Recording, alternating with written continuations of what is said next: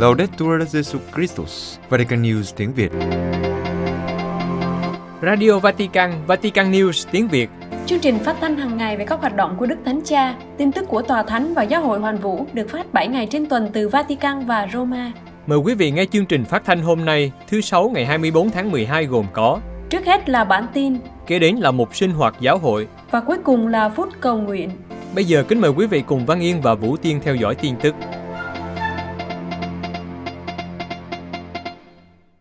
Thánh Cha chúc mừng Giáng sinh các nhân viên Vatican. Vatican, như truyền thống hàng năm, sáng ngày 23 tháng 12, tại Đại Thính đường Phaolô 6, Đức Thánh Cha Francisco đã có cuộc gặp gỡ trao đổi lời chúc mừng Giáng sinh với hàng ngàn nhân viên Vatican và gia đình của họ. Đức Thánh Cha cầu chúc Chúa Giêsu Giáng sinh trong tâm hồn và trong gia đình của mọi người trong tình yêu. Giải thích lời Thánh ca, ở đâu có tình bác ái và lòng thương mến, ở đó có Chúa hiện diện. Đức Thánh Cha nói, Thiên Chúa Giáng sinh ở đó, ở nơi tình yêu được thực hiện cách cụ thể, thực hiện sự gần gũi, dịu dàng và cảm thông, ở đó có Thiên Chúa.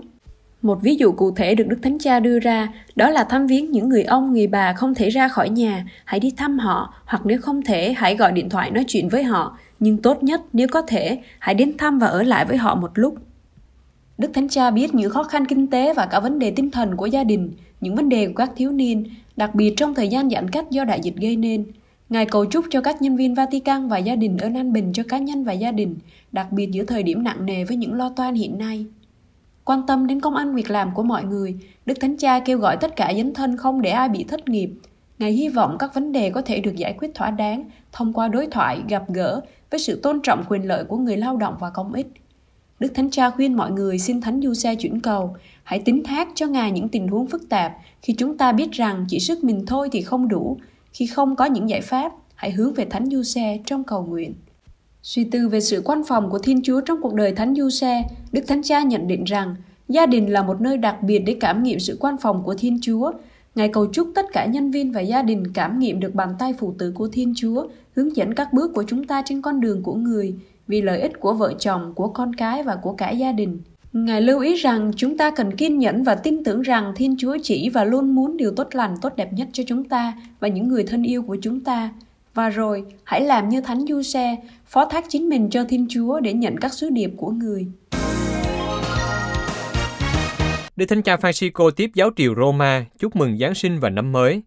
Vatican, sáng ngày 23 tháng 12, như truyền thống hàng năm trước Giáng sinh, Đức Thánh Cha tiếp các hồng y, giám mục và các chức sắc cấp cao của Tòa Thánh đến chúc mừng Giáng sinh và năm mới Đức Thánh Cha. Trong bài diễn văn đáp từ, Đức Thánh Cha nhấn mạnh đến sự khiêm nhường của Thiên Chúa trong mầu nhiệm Giáng sinh. Ngài mời gọi giáo triều sống tinh thần này trong tiến trình Thượng Hội đồng. Đức Thánh Cha bắt đầu diễn văn, nhắc lại buổi gặp gỡ là cơ hội để bày tỏ tình huynh đệ qua việc trao đổi cho nhau những lời chúc mừng Giáng sinh, nhưng cũng là dịp để suy tư và nhìn lại chính mình, để ánh sáng của ngôi lời nhập thể chỉ cho chúng ta thấy chúng ta là ai và sứ vụ của chúng ta. Với chủ đích trên, Đức Thánh Cha Francisco nói rằng, để diễn tả một cách hay và đẹp nhất mầu nhiệm Giáng sinh, chúng ta phải sử dụng cụm từ khiêm nhường. Các sách tin mừng đã nói về một cảnh nghèo khó, giản dị, không thích đáng với một phụ nữ sắp sinh con. Vua các vua đã đến thế gian không gây sự chú ý, nhưng khơi gợi một sự lôi cuốn cách mầu nhiệm trong tâm hồn của những ai cảm nhận được sự hiện diện hoàn toàn mới, một điều gì đó đang chuẩn bị thay đổi lịch sử. Khiêm nhường là cánh cửa của những điều này và mời gọi chúng ta bước vào. Sự khiêm nhường của tướng Naaman Theo Đức Thánh Cha, không dễ để hiểu khiêm nhường là gì, vì đó là kết quả của một sự thay đổi mà chính Thánh Thần hoạt động trong chúng ta qua lịch sử. Chúng ta đang sống như trường hợp của ông Naaman trong thời ngôn sứ Elisa. Ông Anaman là một vị tướng thế giá và uy tín của quân đội vua Aram, nhưng lại bị bệnh phong. Bộ áo giáp đem lại cho ông sự nổi tiếng, nhưng cũng là thứ che đậy thân phận mỏng manh, bị thương và bệnh tật của ông. Chúng ta thường chứng kiến sự mâu thuẫn này trong cuộc sống của chúng ta. Ông Naaman hiểu một chân lý nền tảng, người ta không thể lẩn trốn cả cuộc đời sau bộ áo giáp, một phận vụ, một sự công nhận xã hội. Rồi sẽ đến lúc mỗi người không còn muốn sống đằng sau lớp vỏ hào quang của thế gian, nhưng sống một cuộc đời chân thật không cần áo giáp mặt nạ. Mong muốn này thúc đẩy tướng chỉ huy Naaman lên đường tìm kiếm một ai đó có thể giúp ông. Khi ngôn sứ Elisa yêu cầu ông thực hiện một việc đơn giản là tắm trong sông Jordan như điều kiện duy nhất để được chữa lành, ông đã từ chối. Vì đối với ông điều này quá tầm thường, quá đơn giản và dễ làm. Dường như sức mạnh của sự đơn giản không có trong trí tưởng tượng của ông. Nhưng rồi ông đã nghe lời tôi tớ và đi tắm bảy lần trong sông và đã được sạch, da thịt trở nên như da thịt một trẻ nhỏ. Bài học thật tuyệt vời, sự khiêm nhường bộc lộ nhân tính của ông, theo lời Chúa, đã giúp Naaman được chữa lành. Từ câu chuyện của tướng Naaman, Đức Thánh Cha mời gọi các thành viên của giáo triều nhớ rằng Giáng sinh là thời điểm mà mỗi người phải can đảm cởi bỏ bộ áo giáp của mình, bước ra khỏi phần vụ, ảnh hưởng, sự công nhận xã hội của ánh hào quang thế gian và đảm nhận chính sự khiêm nhường của mình. Chính mẫu gương vĩ đại của con Thiên Chúa, đấng đã nhập thể làm người trong thân phận hài nhi bé nhỏ, giúp cho mỗi người thực hiện điều này. Đức Thánh Cha giải thích tiếp về sự khiêm nhường. Khiêm nhường là khả năng biết sống thân phận con người của chúng ta một cách thực tế với niềm vui và hy vọng. Khiêm nhường là hiểu rằng chúng ta không phải xấu hổ về sự yếu đuối của chúng ta. Nếu Naaman chỉ tiếp tục lo tích lũy huân chương để gắn lên bộ áo giáp của mình, thì cuối cùng ông sẽ bị bệnh phong nuốt chửng, sống nhưng khép kín trong ốc đảo của căn bệnh. Đức Thánh Cha trích lời ngôn sứ Malachi để nói kẻ thù của sự khiêm nhường. Đối lập với sự khiêm nhường là kiêu ngạo, mọi kẻ kiêu ngạo và mọi kẻ làm điều gian ác sẽ như rơm rạ, ngày ấy sẽ đến thiêu rụi chúng, Đức Chúa các đạo binh phán, không còn trừ lại cho chúng một rễ hay cành nào. Ngài nhấn mạnh, những ai kiêu ngạo cuối cùng sẽ bị mất tất cả những gì quan trọng nhất, đó là cội nguồn gốc rễ. Rễ cho chúng ta biết mối liên hệ của chúng ta với quá khứ, nơi chúng ta lấy nhựa sống cho hiện tại, mầm sống là hiện tại, không chết nhưng trở thành tương lai. Vì thế, nếu ở trong hiện tại không có gốc rễ, không có mầm sống, có nghĩa là người ta đang ở giờ sau cùng. Người kiêu ngạo sống khép kín trong thế giới nhỏ bé của mình, không có hiện tại và tương lai. Trái lại, người khiêm nhường luôn được hướng dẫn bởi hai động từ, ghi nhớ và sinh sôi. Hoa trái trổ sinh từ gốc rễ và chồi xanh. Như thế, sống trong niềm vui mở ra của sự phong nhiêu. Đức Thánh Cha giải thích thêm rằng, ghi nhớ có nghĩa là trở lại tâm hồn. Ký ức quan trọng mà chúng ta có về truyền thống, cội nguồn, không phải là sự sùng bái về quá khứ, nhưng là cử chỉ nội tâm, những gì đưa chúng ta đến đây. Nhưng để việc ghi nhớ không trở thành nhà tù của quá khứ, thì chúng ta cần sinh sôi. Người khiêm nhường cũng quan tâm đến tương lai, không chỉ quá khứ, bởi vì họ biết nhìn về phía trước, nhìn những chồi non với một ký ức đầy biết ơn. Người kiêu ngạo thì trái lại, lặp đi lặp lại, khép mình trong sự lặp lại của mình, cảm thấy chắc chắn về những gì mình đã biết và sợ hãi cái mới vì không thể kiểm soát được nó, cảm thấy bất ổn bởi vì họ đã mất ký ức. Sau khi nói về giá trị của sự khiêm nhường, Đức Thánh Cha mời gọi mọi người đem áp dụng vào thực tế. Đó là Thượng Hội đồng Giám mục được khai mạc hôm 17 tháng 10. Ngài nói, chỉ có sự khiêm nhường mới có thể đưa chúng ta vào điều kiện thích hợp để có thể gặp gỡ và lắng nghe, đối thoại và phân định. Nếu mọi người vẫn khép kín trong những xác tín của mình, trong cái vỏ của cảm giác và suy nghĩ duy nhất của mình, thì khó có chỗ cho kinh nghiệm về thần khí.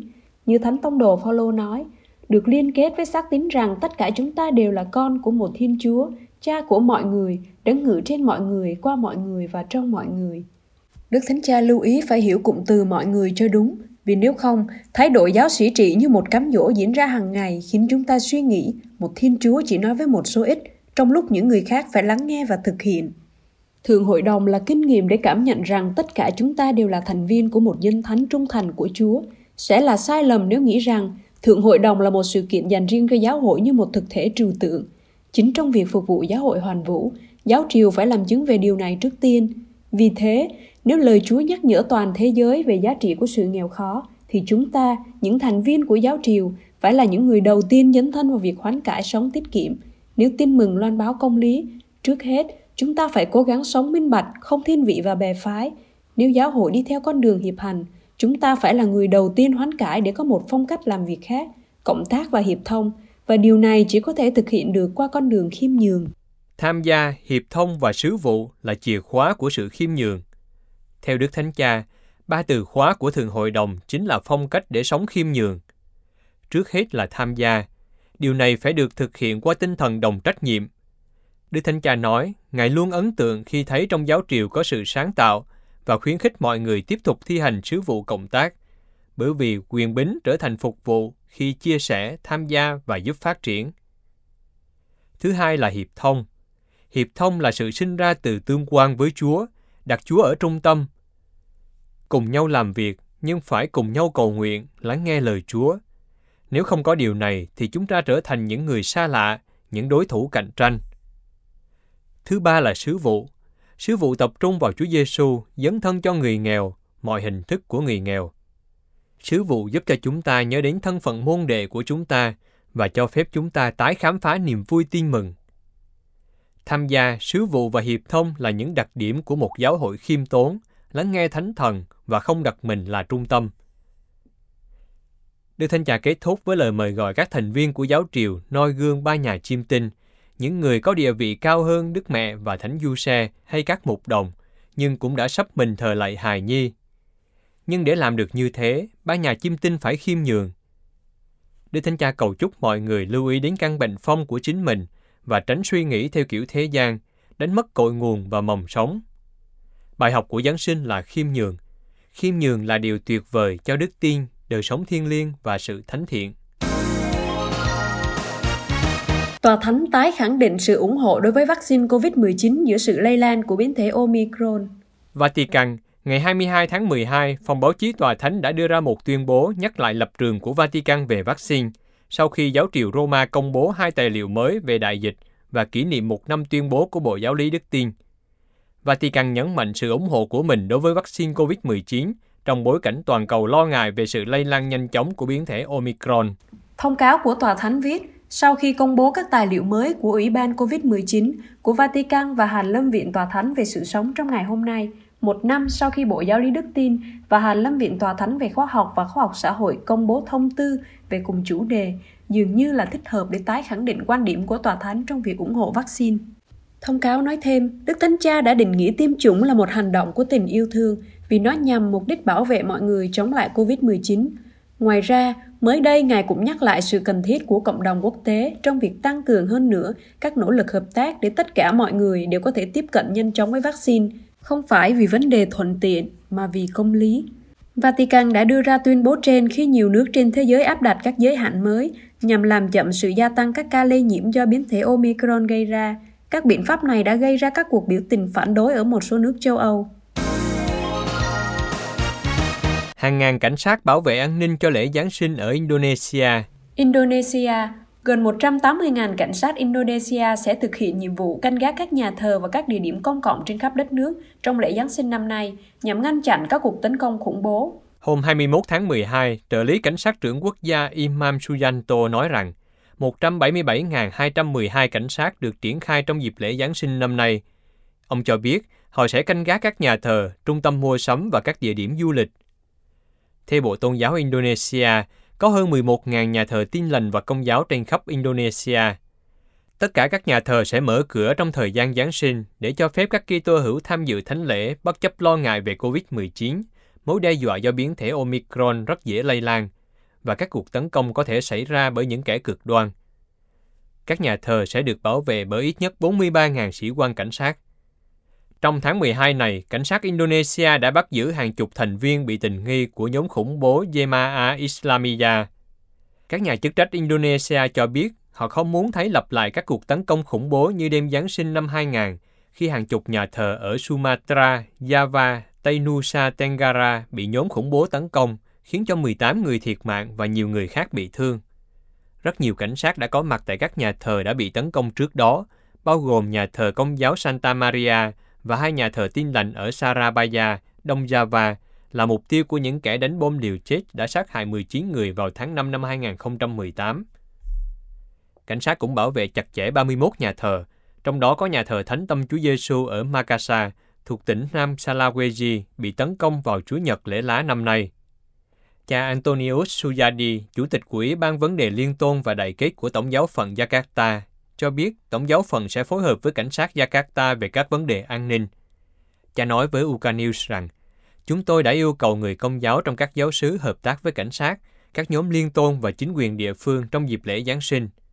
Cha hy vọng người công giáo sẽ làm theo những hướng dẫn của các linh mục, quan chức an ninh địa phương và cảnh sát để họ có thể đón một Giáng sinh an toàn. Quý vị vừa theo dõi bản tin ngày 24 tháng 12 của Vatican News tiếng Việt. Vatican News tiếng Việt. Chuyên mục Sinh hoạt giáo hội. 12 sự kiện quan trọng của Vatican trong năm 2021 Kính thưa quý vị thính giả, Chỉ còn một tuần nữa sẽ kết thúc năm 2021. Hãng tin Công giáo Thụy Sĩ đã điểm lại những sự kiện quan trọng trong năm tại Vatican, đặc biệt liên quan đến các quyết định và hoạt động của Đức Thánh Cha và các cơ quan của giáo triều Roma. Vatican News tiếng Việt xin tóm lược và gửi đến quý vị những sự kiện quan trọng này. Đức Thánh Cha Francisco tiêm vaccine và kêu gọi mọi người tiêm vaccine ngừa COVID-19. Ngày 14 tháng 1, Đức Thánh Cha Francisco tiêm vaccine ngừa COVID-19.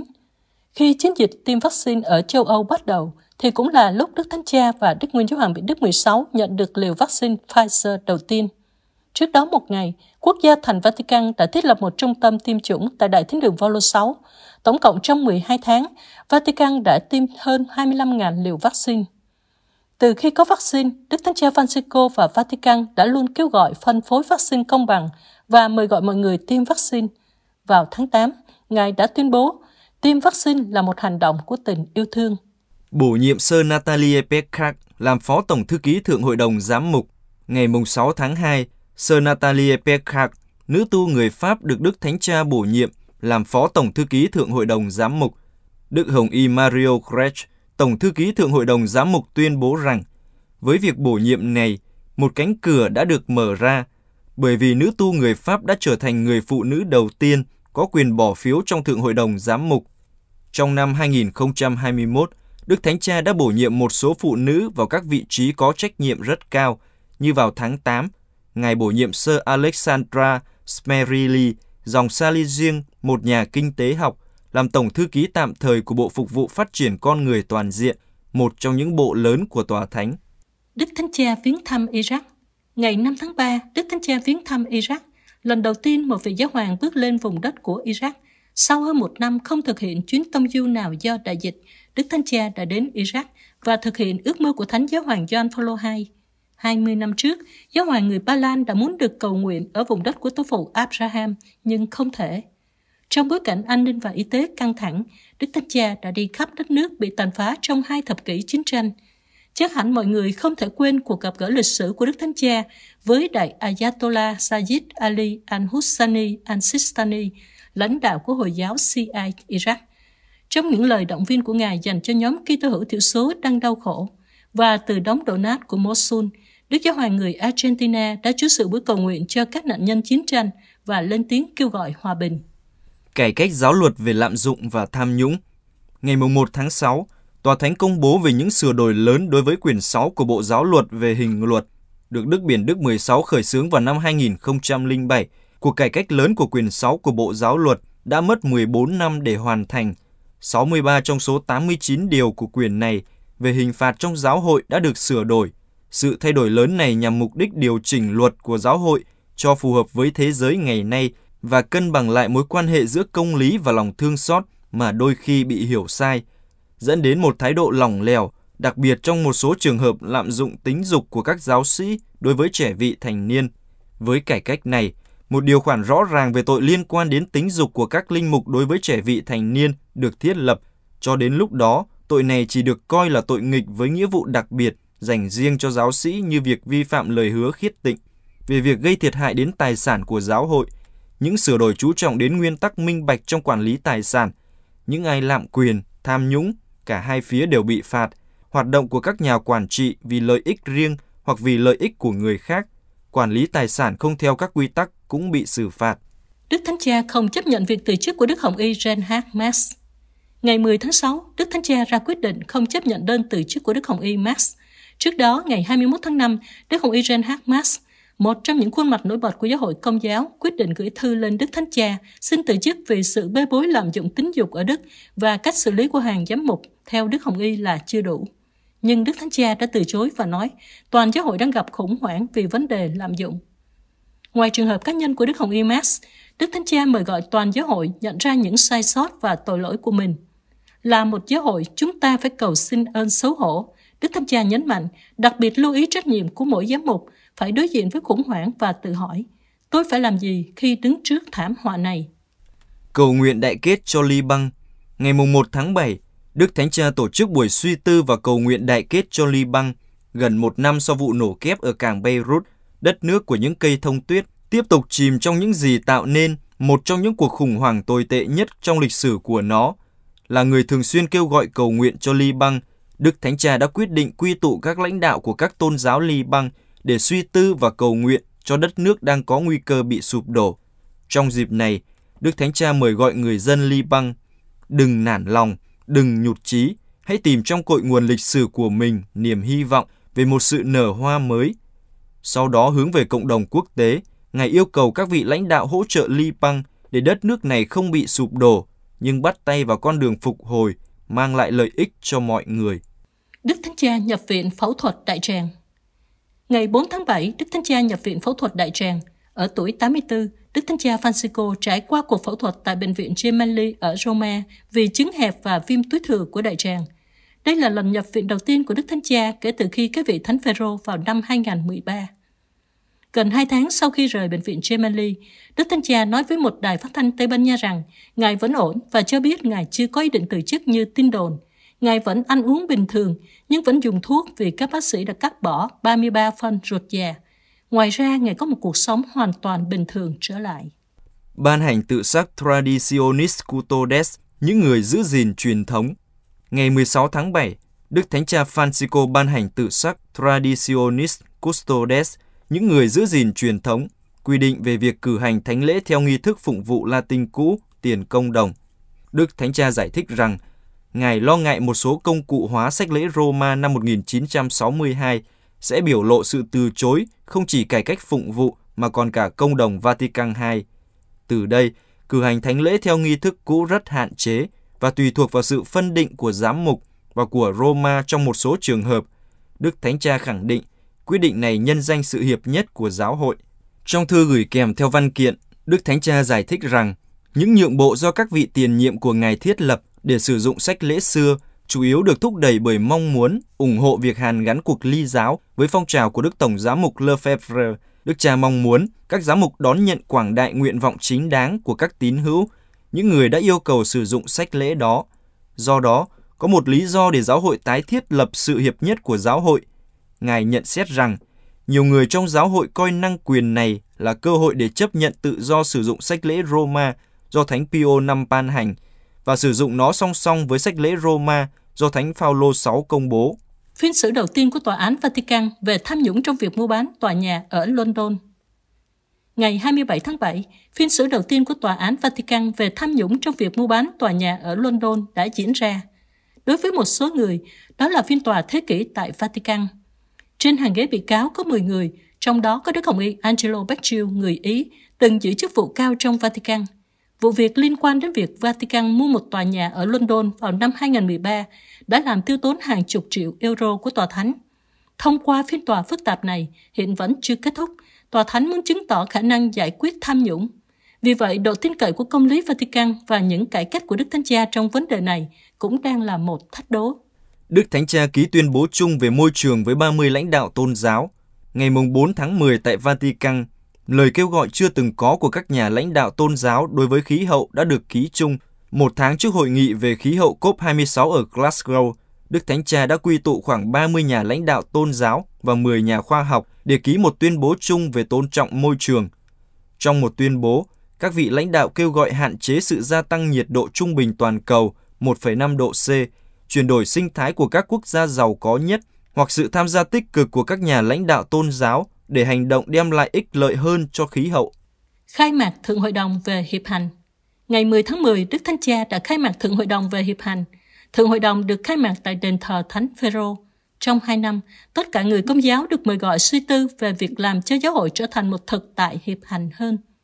Hình thức của thường Hội đồng này là điều chưa từng có, vì sau giai đoạn đầu được suy tư trong tất cả các giáo phận trên thế giới, giai đoạn thứ hai phải diễn ra ở cấp lục địa và giai đoạn cuối cùng ở Roma vào năm 2023. Thượng Hội đồng thế hệ mới này cũng là một phần của cuộc cải cách lớn do Đức Thánh Cha Francisco khởi xướng vào năm 2013 nhằm phân quyền cai quản của giáo hội công giáo. Đức Thánh Cha trở lại đảo Lesbos Ngày 5 tháng 12, Đức Thánh Cha trở lại đảo Lesbos 5 năm sau chuyến thăm Lesbos, Đức Thánh Cha đã trở lại một trong những hòn đảo của Hy Lạp bị ảnh hưởng nặng nề nhất bởi cuộc khủng hoảng di cư. Ngài đã biến nó thành điểm nhấn trong chuyến tông du đến Ship và Hy Lạp từ ngày mùng 2 đến ngày mùng 6 tháng 12 từ một trại tị nạn. Sau khi gặp hàng chục người di cư, Đức Thánh Cha đã tố cáo một nền văn minh đắm tàu thực sự.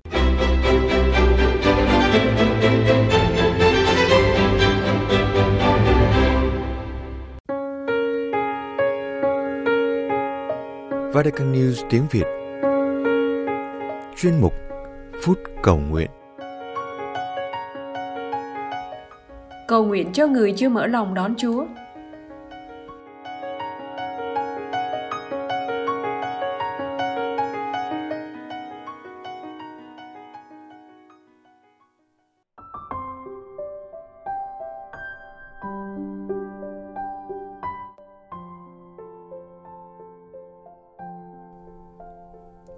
Chuẩn bị mừng Chúa Giáng sinh, ở nhiều nơi, nhiều nhà, nhiều người, đang trang hoàng hang đá, đèn điện lấp lánh trên những cây thông, ngõ xóm, phố phường.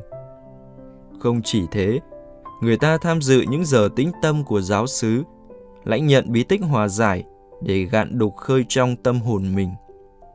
Có vẻ, ai ai cũng vui mừng chuẩn bị cho ngày lễ Chúa Giáng sinh. Nhưng vào ngày Chúa Giáng sinh, tin mừng Luca cũng viết rằng hai ông bà không tìm được chỗ trong quán trọ. Phải chăng chủ quán trọ đóng lòng mình với hai ông bà? Và phải chăng đâu đó vẫn có những người đóng lòng mình trước Chúa hài đồng, đang xa cách Chúa và chưa mở lòng ra để Ngài đến trong đời mình? Họ là ai? Có ông chủ buôn bán nọ là người công giáo. Khi khai trương một cửa hàng mới, ông tìm đến vị thầy tướng số để nhờ thầy xem giúp ngày giờ khai trương, hầu công việc buôn bán được thuận lợi. Phải chăng vị thầy tướng số thiết thực với ông chủ hơn là Chúa? Có một gia đình công giáo nọ, khi buôn bán phi pháp và bị pháp luật truy xét, người vợ vào xin lễ cha xứ, xin hội đoàn cầu nguyện để cứu chồng khỏi biến cố này. Như để chắc chắn hơn, chị tìm đến một thầy cúng để xin giải vận xui của gia đình. Có một người bố đã đập bỏ ảnh tượng công giáo và không đến nhà thờ nữa vì đứa con duy nhất của ông đã qua đời. Ông bực tức, căm giận vì sao Chúa không cứu đứa con duy nhất của ông. Chúa là cha yêu thương mà sao kỳ vậy? Có một người kia vì những bất đồng liên quan tới cha xứ và ông đã cấm cả gia đình từ rày không được đến nhà thờ nữa. Thế là vì những bất hòa với cha xứ, ông cũng nghỉ chơi với Chúa. Một người kia trở về sau những vấp ngã, thay vì được đón nhận thì anh lại nhận những xì xèo, dò xét và chỉ trích từ cộng đoàn giáo xứ. Anh quyết định không đến nhà thờ nữa, vì nơi ấy anh không thấy được lòng thương xót trong một cộng đoàn, giống như những gì anh thường được nghe trong tin mừng hay nơi bài giảng. Có người kia phạm tội lần đầu, anh cảm thấy áy náy và hối lỗi vì điều mình đã làm đi ngược với điều răn của Chúa. Nhưng sau đó, một tiếng nói khác xuất hiện trong đầu. Đã làm một lần, đằng nào cũng mắc tội rồi. Làm thêm lần hai, lần ba. Cứ thế, khi tội lỗi càng nhiều, khao khát quay trở về với Chúa càng cạn, càng vơi và càng nhạt. Có người kia vẫn tham dự thánh lễ hàng ngày, giờ kinh hàng ngày, nhưng nhất quyết không chịu tha thứ cho đứa em vì một câu nói xúc phạm của nó. Cũng có nơi trang hoàng Giáng sinh lộng lẫy, trói trang để du khách đến xem và trầm trồ. Nhưng lại quên bẵng những người neo đơn, người nghèo khổ trong xóm đạo mình. Phải chăng chỉ ráng mến Chúa mà quên thương người? Và còn bao người đang chưa sẵn sàng đón Chúa trong những tương quan mà tôi biết. Tuy nhiên, theo một số nhà chú giải kinh thánh, đoạn trích hai ông bà không tìm được chỗ trong quán trọ cũng có thể được hiểu vì không còn chỗ để trú ngụ ở phòng dành cho khách nên hai ông bà được đưa vào ở trong phòng chính của chủ nhà. Lạy Chúa, mùa vọng chúng con được mời gọi để nhìn lại, nhìn vào trong chính mình để thấy rõ hơn chúng con đang trang hoàng, chào đón Chúa từ trong tâm hồn và sống như điều Chúa mong ước, hay chỉ đón Chúa bằng đôi mắt nhìn lên đèn điện lấp lánh, bằng đôi môi, đôi lời chào chúc quen thuộc. Và liệu chúng con đã thực sự mở lòng để đón Chúa qua cuộc sống hàng ngày, qua biến cố vui buồn và qua những người xung quanh. Ngày Chúa Giáng sinh đang gần kề. Xin cho chúng con, những người chưa mở lòng đón Chúa, được ơn trở lại, ơn hoán cải được ơn trợ lực để dám liều lĩnh mở cửa đón Chúa hài đồng vào gian chính trong ngôi nhà tâm hồn chúng con và nhìn nhận Chúa là Thiên Chúa duy nhất, nhận ra Ngài đang đi cùng với những đau khổ trên đường đời của chúng con và không ai có thể cản trở chúng con đến gần Ngài. Xin giúp chúng con nhận ra rằng Ngài cũng hiện diện nơi những người nghèo khổ, người bị bỏ rơi và Ngài vẫn luôn đi đến trước và chờ đợi mỗi khi chúng con còn đang cách xa Ngài, đang đóng cửa với Ngài. Lạy Chúa, xin nâng đỡ mỗi người chúng con và kéo chúng con đến gần Ngài hơn. Amen.